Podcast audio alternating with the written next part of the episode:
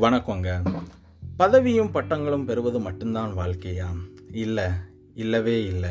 சிலர் பட்டங்கள் வந்ததும் தங்களையே மறந்துடுவாங்க தங்களை சுற்றி இருக்கிறவங்களையும் மறந்துடுவாங்க இப்படிப்பட்ட உலகத்தில் தன்னோட வாழ்க்கையே ஒருத்தர் முன்மாதிரியாக விட்டுட்டு போயிருக்கார்.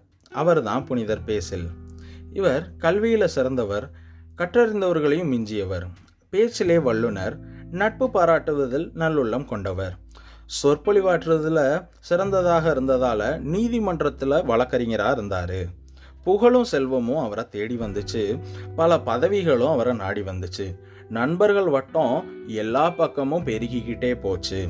இருந்தாலும் கிரெகரி என்பவர் மட்டும்தான் இவரோட உண்மையான நண்பராகவும் உறுதுணையாளனாகவும் இருந்தார். பதவி நம்ம பறிகொடுத்து விட்டா பின்ன பரிதாபந்தான்றத பேசல் நல்லாவே உணர்ந்தாரு. அதனால பெருமை என்னும் சோதனைக்கு தன்னைத்தானே செலுத்திக்கிறாம அதை விட்டு விலகியே இருந்தார்.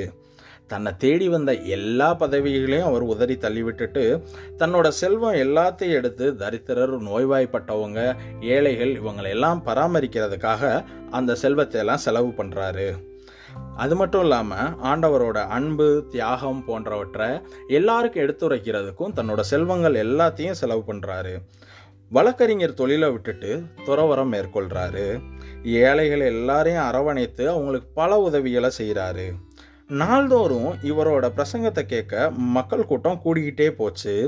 மக்களுக்காகவே சிறந்த ஒரு போதகராக மாறி அவர்களுடைய ஆன்மீக வாழ்க்கை தரத்தை உயர்த்தினார்.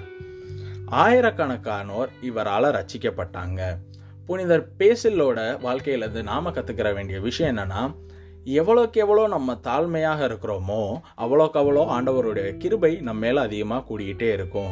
மாய்மாலமான இந்த உலகத்தில் நம்மளை நாமளே தாழ்த்திக்கிற முயற்சிகளை எடுப்போம். இந்த நாள் இனிய நாளாய் அமைய உங்களுக்கு என்னுடைய வாழ்த்துக்கள்.